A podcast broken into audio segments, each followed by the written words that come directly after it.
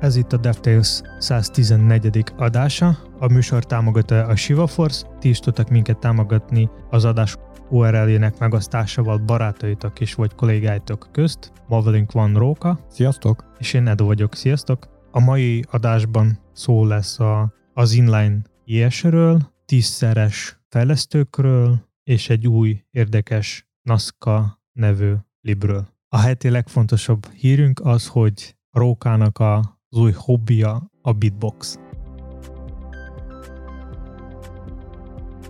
Róka, találtad valami elég érdekes az inline JS kapcsán? Igen, az úgy volt, hogy valamilyen JavaScript-es megoldást kerestem, és akkor találtam egy weboldalt, ami azt mondja, hogy ne használjak JavaScript-et. Aztán kicsit jobban beleolvastam, és akkor valójában az volt benne, hogy inline JavaScript-et ne használjunk, mert hogy az nagyon-nagyon rossz kód. És miért rossz? Mert hogy old school. Akkor a HTML is old school. Igen, egyébként innen jött az egész levezetés, hogy ha belegondolunk, akkor maga a HTML-t azt úgy lehet elképzelni, mint egy emberi szervezetnek a csontvázát. A JavaScript pedig az, ami ezt meg tudja mozgatni, tehát mint az izmokat, így tudod elképzelni, és hozzá a CSS-t, ami szépen felöltözteti, meg kisminkeli, meg esetleg a fejtetejére rakja a lábát. És ebbe a megközelítésbe alapvetően úgy gondolták a JavaScriptet, hogy csak ilyen nagyon apró pici mozgatások fognak kelleni, és az teljesen helyén való, hogy ott rögtön helybe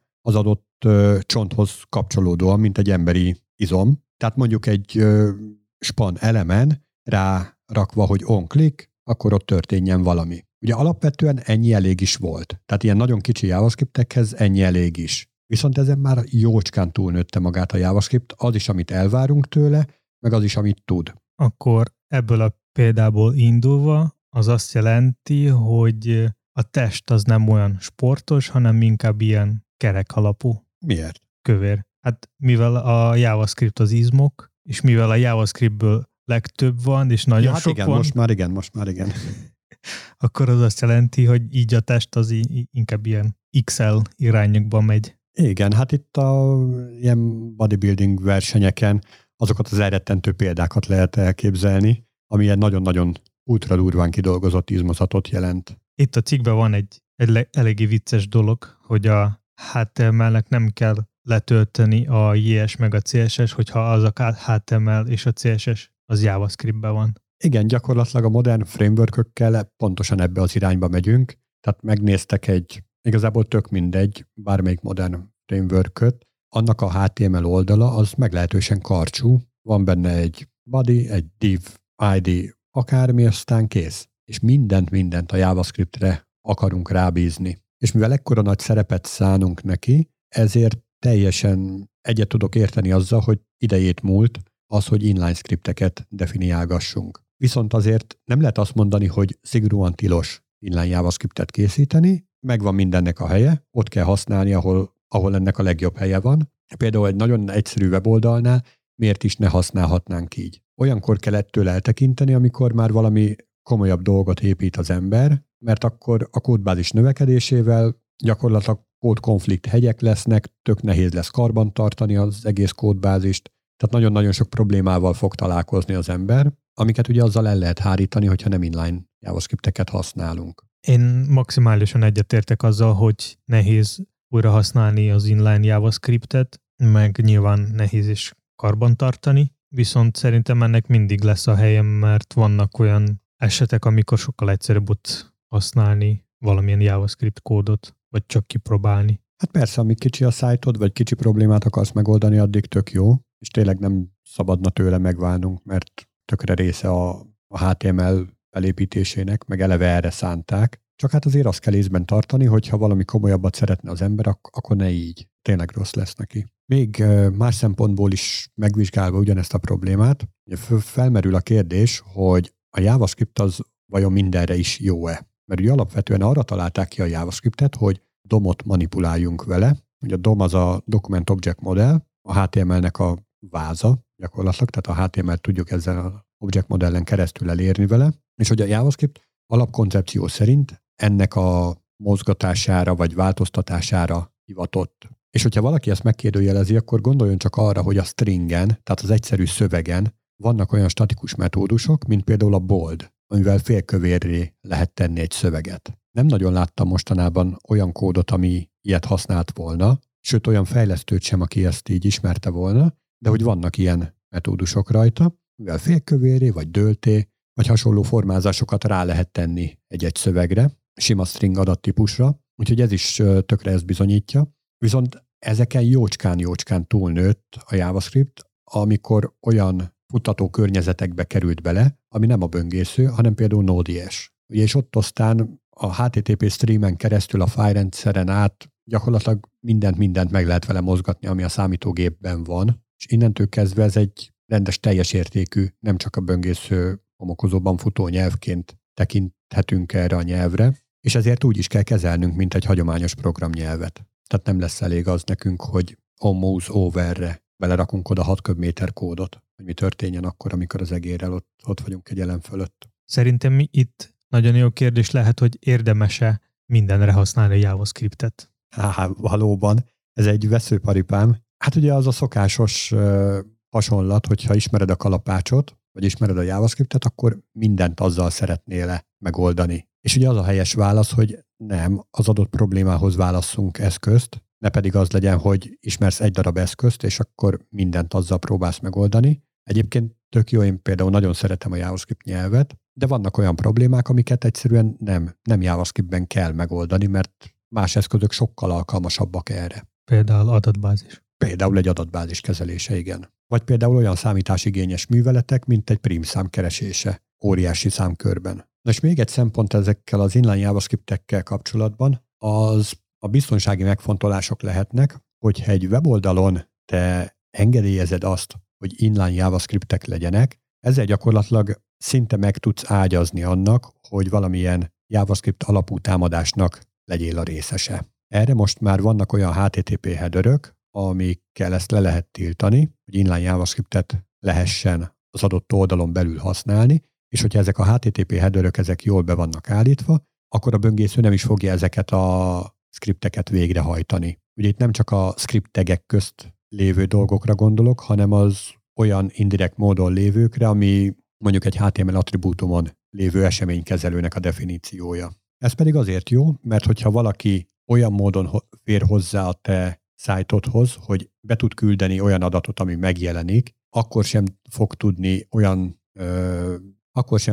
olyan scriptet beküldeni, jó eséllyel, ami a többieknek megjelenítve végrehajtódik. Ugye ez a klasszikus XSS támadás, és akkor ezzel ellen tök jól lehet így védekezni. És mi a helyzet azokkal a böngésző kiegészítőkkel, amelyik tudnak kikapcsolni ezeket a headereket? Hát ez olyan, mint a vonat meg az átjáró. Ott a sorompó lecsukódik, amikor jön a vonat. Ez a header is olyan, hogy meg fog védeni, hogyha jön az inline JavaScript, viszont hogyha valaki szándékkal kikerüli ezt a sorompót, és öngyilkos akar lenni, bemászik a vonat elé, hát az ő baja. Szóval igen, hogyha valaki akarattal akar buta lenni, akkor annak meg van engedve.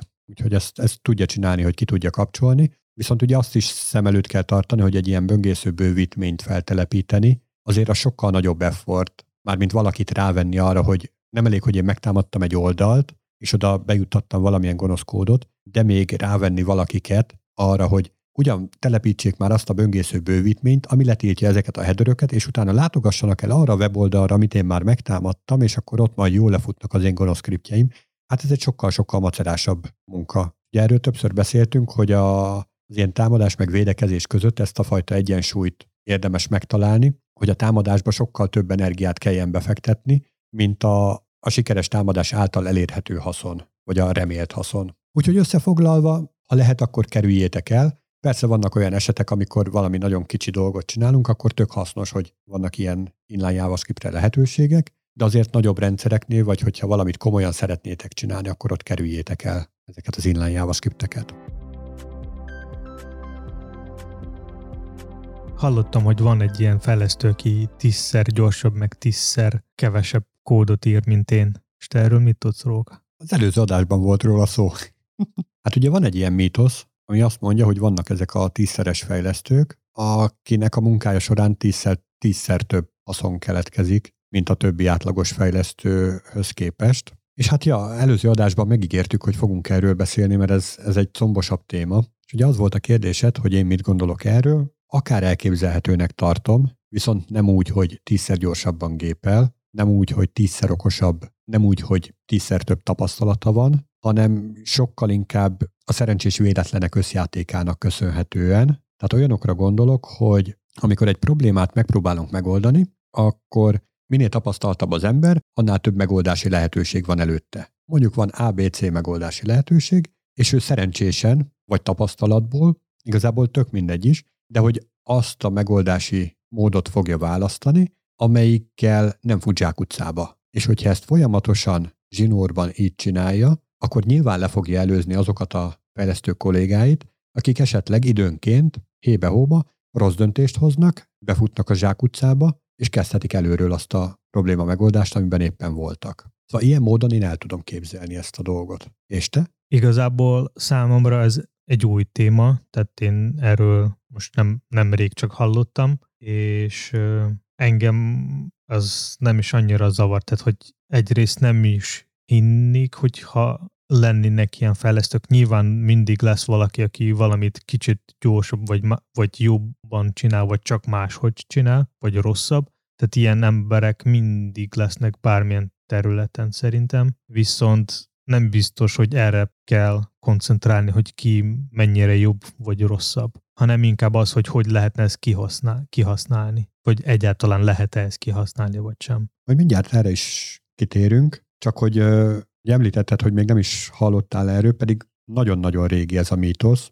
Nagyjából az eredete számítógépekkel egyszerre keletkezett, tehát ilyen 1970-es éveket kell elképzelni, mióta van ilyen. Igazából nem kell olyan nagyon messzire menni. Aki itt számítógéppel foglalkozik, az ismeri a Doom nevű játékot. Neki az egyik fejlesztője, John Carmack, remélem jól mondom a nevét, hogyha nem, akkor bocsánat kérek tőle. Szóval őt szokták ékes példájaként említeni ennek a 10-szeres fejlesztőnek, vagy akár aki a Linuxnak az atyának tekinthető, ugye Torvalds, őt is így szokták emlegetni, és hogy miért is nem lehet mindenki, akár John, akár Torvalds? Hát valószínűleg azért nem, mert az embereknek a legtöbbje gyakorlatilag egy életen áttartó munkával sem tudna elérni arra a szintre, ahogy ők alapvetően dolgoznak. Ugye nagyon sok legendát lehet erről hallani, nagyon sajátos munkakörülmények között tudnak ők alkotni, viszont az is igaz, hogy azon a spéci területen, ahol ők dolgoztak, ott akár ilyen 10 000-szeres programozónak tekinthetők, de hogyha bedobnánk őket egy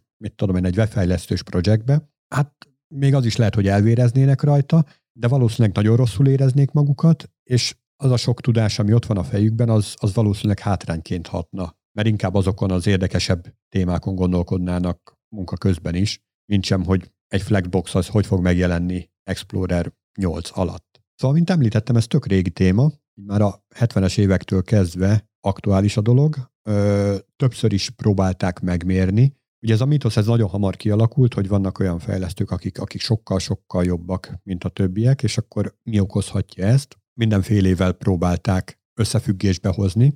Volt olyan elképzelés, hogy az adott programnyelv, amin alkotnak, az lehet a dolog hátterében. Gyakorlatilag nem, mert alacsony szintű nyelvektől elkezdve egészen magas szintű nyelvekig gyakorlatilag ugyanúgy hatékonyan tudtak az emberek dolgozni. Akkor volt, amikor nagyon sok tapasztalathoz kötötték ezt a dolgot, de ezt is igazából bebizonyították kísérletekkel, hogyha valakinek van már egy fél éves tapasztalata az adott rendszerrel, akkor onnantól kezdve nincs ilyen szignifikáns eltérés.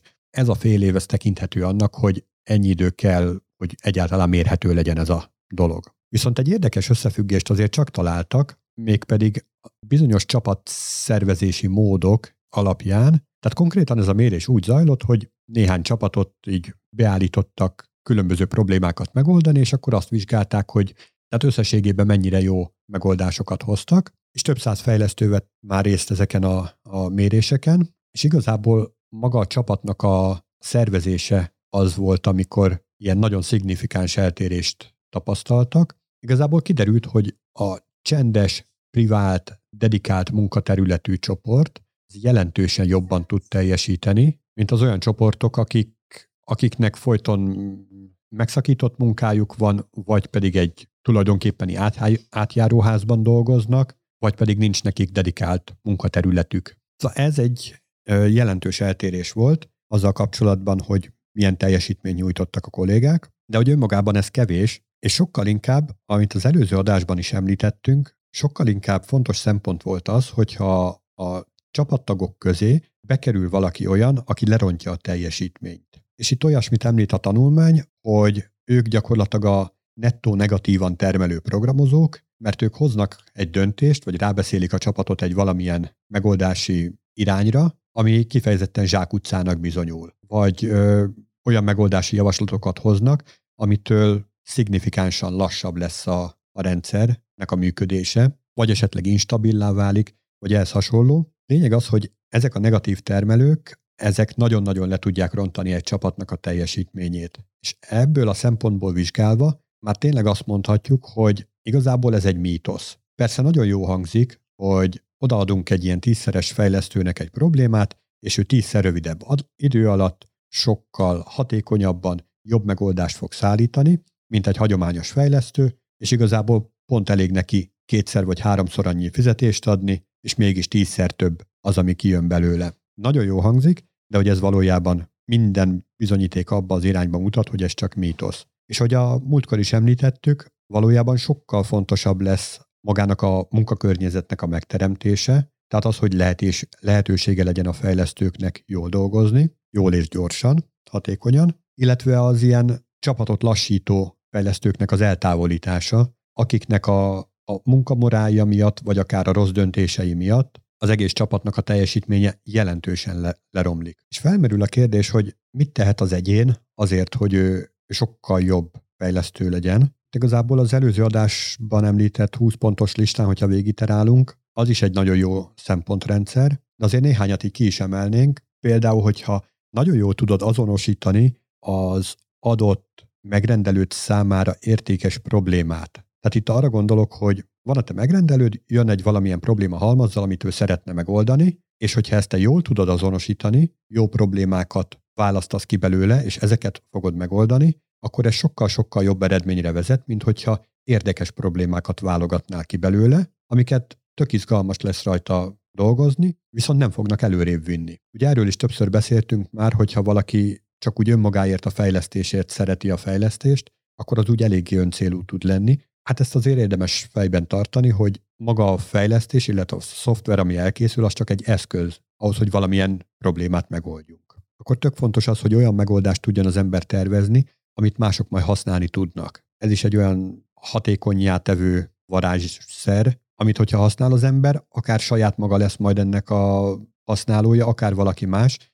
mindenképp növelni fogja a hatékonyságot. Hogyha valaki képes gyűjteni visszajelzéseket azzal kapcsolatban, hogy amit elkészített, az mennyire értékes, kap is erről visszajelzést, és be is tudja fogadni. Tehát ez mind a három nagyon fontos, hogy legyen lehetősége és alkalma ilyen visszajelzéseket gyűjteni, kapjon is rendes visszajelzéseket, mélységében történő visszajelzéseket a saját munkájával kapcsolatban. És hát az is nagyon fontos, hogy ezeket be is tudja fogadni, mert azért a kritikát, azt valljuk be, nagyon nehéz minden esetben befogadnunk maradéktalanul, mert sok esetben alaptalannak érezzük, vagy bármilyen érzelmi töltet miatt nehézkes lehet ez, de hogyha mind a három teljesül, akkor ez is lehetőséget teremt arra, hogy sokat tudjon fejlődni az ember. És ez persze mindez, amit így elmondtam, az nem azt jelenti, hogy maga a kódolás az nem fontos, mert úgy általában egy-egy kódot azt 4-szer többen fogják majd olvasni, mint ahányan megírták. Tehát mondjuk van egy kódbázisod, amit egy 200 ember ír, akkor azt valószínűleg 50 másik ember fogja majd olvasgatni. Ezért nagyon fontos az, hogy érthető kódot írjunk, mert akkor ez drámaian meg fog majd térülni a jövőben, amikor majd ez az 50 ember elkezdi olvasgatni ezt a kódot, és valamit szeretne vele csinálni, akár csak egy apróságot szeretne kijavítani, de ugye ez neki nagyon nagy segítség lesz, hogyha olvasható, áttekinthető lesz a kódod. Itt még a cikkben van egy ilyen rész, hogy nem kell fokuszálni arra, hogy legyél legjobb fejlesztő a világon, hanem inkább kell fokuszálni a big picture-re. Én azt is még hozzáfűznék, hogy sokkal inkább fontosabb koncentrálni, fokuszálni arra, ami pont éppen most történik, mert ez a legfontosabb, nem az, ami a jövőben majd lesz, meg nem is az, ami múltban volt. És most az a legfontosabb dolog, amit most csinálunk, és ez majd fog definiálni, hogy milyen fajta fejlesztő leszünk a jövőben, vagy rossz, vagy jó. És hogyha folyamatosan fogunk koncentrálni arra, hogy legyünk legjobb fejlesztők, akkor ez nem biztos, hogy jó irány. Sőt, nem is biztos, hogy erre lesz szükség amúgy. Igen, meg hát az nem fog úgy önmagában segíteni, tehát nem az kell, hogy legyen a cél, hogy az inkább egy eredmény, hogy jó fejlesztőnek gondolnak a többiek. Nem szabad, hogy az legyen a cél. Mondok egy tök jó példát, ami például egy ilyen tipikus zsákutca. Mindenki ismeri azt a fejlesztő típust, aki a legalacsonyabb pontszámú, legkönnyebben megoldható feladatokat választja ki a Scrum tábláról. Tehát mondjuk elindul az aktuális sprint, vagy hogyha nem is sprintekbe gondolkozunk, de hogy elindul a csapata az adott projektnek a megvalósításának az útján, és ez a fejlesztő, ez mindig a legegyszerűbb feladatokat fogja elvinni, tök hamar ledrálja őket, és amikor majd így a végeredményhez közeledünk, szeretnénk ebből demózni, vagy szeretnénk egy riportot készíteni, hogy ki hány feladatot, vagy milyen feladatokat oldott meg, ők lesznek azok, akik a legnagyobb mennyiségű feladatot oldották meg, de valójában talán a legkevesebbet tették ahhoz, hogy az egész összeálljon egy működő dologgá. És igazából a mérnök embereket nehéz ezzel megtéveszteni, hogy igen, 150 dolgot megcsinált egy hét alatt, de jó ég, hogy lehet ennyi mindent megcsinálni? Ez a legszuperebb programozó, hiszen 150 taskot ledarált, de hogyha egy kicsit is a dolgok mögé tudunk látni, ha értőn megértjük, hogy ő pontosan mit és hogyan művelt, akkor azt is látnunk kell, hogy a cél elérése érdekében ő tette a legkevesebbet. Mint hogyha egy autóversenyen ő nagyon sok matricát ragasztott volna fel a versenyautóra, meg lefestette az oldalsó köveket, meg megnyomkodta a kereket, hogy elég légnyomás van-e benne, meg tankolás után elzárta a benzincsapot. Tök fontos az ő munkája is, de hogy valójában a cél érdekében nem ő teszi a legtöbbet, sőt. És ugye van ennek az ellentéte is, aki mindent megpróbál túlgondolni. Tehát, hogy van egy egyszerű probléma, itt van egy csésze kávé, meg kell keverni, és akkor elkezdi ezt abszolút túlgondolni, hogy na igen ám, de hogy jobbra fele kell keverni, vagy balra fele? Jobbkezes kanál kell bele, vagy balkezes kanál? És mi van akkor, hogyha nincs is benne cukor? És hogyha van benne cukor, de nem is olyan cukor van benne, hanem ilyen cukorpótló, és hogyha tejszín, az van benne, akkor hogyan kell keverni? És olyan kérdésekre fog megoldást keresni, amik egyáltalán nem is szkópjai az adott problémakörnek. Ő például tökre lassítani fogja az egész fejlesztési folyamatot. Jellemzően ők egyébként a leghangosabb tagjai csapatnak. Szóval ez egy tök jó mítosz, tök jó hangzik, hogy szerezzünk 10-szeres fejlesztőket, de hogy valójában önmagában ilyen. Szerintem ez mítosz, és szerintem nem létezik. Hogyha egyszer majd találkozok vele, akkor visszavonom ezt az állításomat. Még nem találkoztam ilyennel. Amit érdemes megteremteni, az a csendes, nyugodt, csapatot együtt tartó, csapatot nem szétziláló légkör, ahol a csapat jól tud együtt dolgozni, és a csapatból pedig eltávolítani az olyan embereket, akik rontják a csapat teljesítményét. Hogyha ezek fennállnak, és jól ismert a probléma, akkor igazából mindent megteremtettünk annak érdekében, hogy a fejlesztők akár 10-szeres sebességgel tudjanak dolgozni. Találtam egy elég érdekes JavaScript libet, melyiknek a szinten elég érdekes neve, NASCA. Vagy micsoda? NASCA. És ez mit jelent? Nem tudom. Miért választanak ilyen furi nevet? Nekem valami, mintha valamilyen afrikai valami lenne. Na és mit tud? Oroszlánokat öl? Egyáltalán miért pont JavaScript-es ez a lib? Mert JavaScript-be volt megírva. Na szóval az emberünk akkor ismert egy kalapácsot, és akkor azzal megpróbált mindent megoldani. Na mesélj, mit tud ez a lib? Egy elég érdekes nézőpontból próbál rávilágítani ez a lib, hogy ahelyett, hogy a HTML, CSS, meg a JS külön-külön legyenek, inkább legyenek egy leíró fájlba. Hát az előbb pont ezt említetted, amikor ugye arról volt szó, hogy nem kell amiatt aggódni, hogy a HTML mennyi idő alatt tölti be a JavaScript-et meg a CSS-t, hogyha maga a HTML és a CSS benne van a JavaScript-ben egyetlen egy fájlba. Ez is ezt tudja? Úgy néz ki, hogy igen. Na, akkor nem mentünk messzire. A NASCA-nak van egy saját fájl kiterjesztés, és tehát, hogy van egy klassz, és ebben a klasszban mi lehet definiálni egy struktúrát, és ebben a struktúrában van egy rész, ami a kinézetre vonatkozik, a contentre, meg működésre, mint a JavaScript. És nagyon hasonlít a JSON-re, és kb. Úgy néz ki az egész, hogy mondjuk, hogy ha van egy div, akkor a div az lenne egy objektum, és ebben az objektumban lehet definiálni, hogy mi legyen a tartalom, és mi legyen a kinézet ilyen kulcs érték dolgokkal. Tehát például van egy ilyen, hogy text, és akkor a text property-ba meg lehet adni, hogy mi legyen a szövege, lehetnének ilyen CSS-es propertik, amelyekkel lehet definiálni a stílust. Nekem igazából az egész nagyon hasonlít valami SwiftUI-ra vagy Jetpack Compose-ra, vagy akár Flutter is, mert nagyon hasonló a struktúra. Hát jól értem, akkor, hogy egy darab JSON fájllal írja le a HTML-t, a JavaScript-et és a CSS-t is. Igen.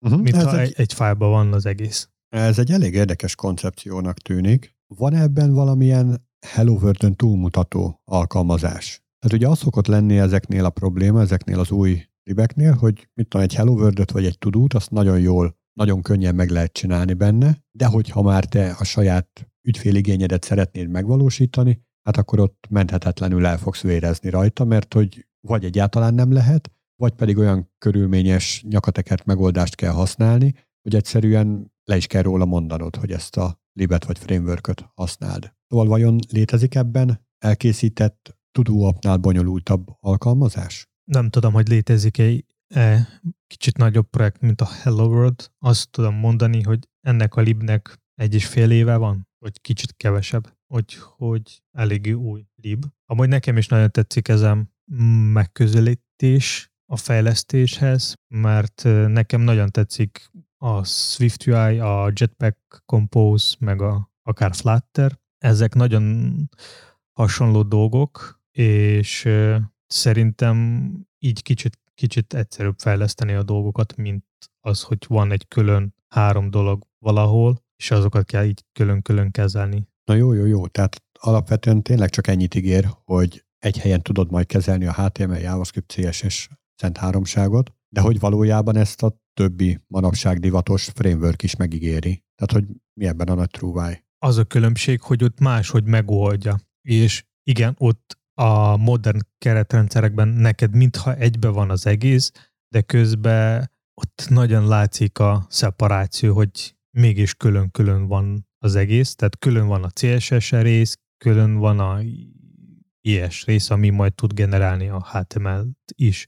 Jó, nézzük máshonnan. Mi lesz ebből? Tehát amikor egy ilyen alkalmazást elkészítek, akkor egy darab nagy IS lesz? Hát akár egy külön HTML, CSS is. Tehát akkor utána meg külön választjuk. Ugyanaz, igen. Tehát, hogyha összekevertem a kávét a cukorral, akkor miért akarnám külön utána a kockacukrot még külön választani? Azért kavartam össze, hogy egybe legyen. Ez így eléggé öngólnak tűnik. De lehet, hogy a gyár egyből gyári édes kávét. És utána te ki akarod venni belőle. És neked nem kell cukort beledobni. Szóval lehet, hogy azon lenne érdemes elgondolkodni, hogy ezt a 3 dolgot, ezt nagyon élesen elszeparálva tudjuk elkészíteni, de úgy, hogy valamilyen módon úgy legyenek ezek összekötve, hogy nem kell hozzá, hát nem is tudom, valamilyen nagyon újfajta ilyen összeköttető dolgot elkészíteni. Tehát ahogy most itt egy darab JSON-be belefogalmazni a HTML-t, persze szép, meg minden, meg egyszerűnek tűnik, na de azért megnéznék benne egy olyan ciklust, amiben van egy elágazás, amiben van ismételten egy ciklus, meg van benne valamilyen tartalom,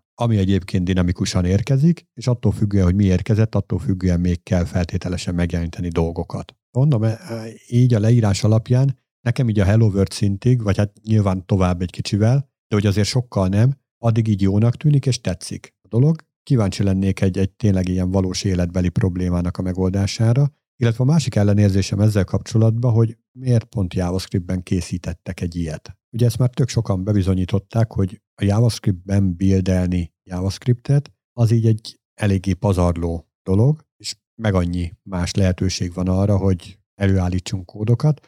Szerintem itt inkább az a hiba lehet, hogy valaki nagyon szereti a JavaScript nyelvet, nagyon szereti JavaScript nyelvben készíteni dolgokat, ezért így készítette el.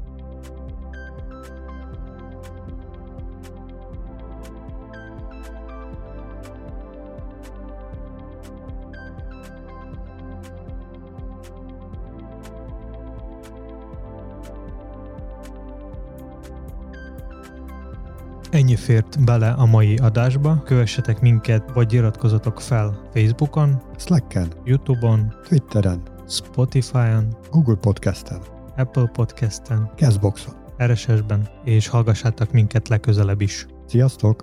Sziasztok!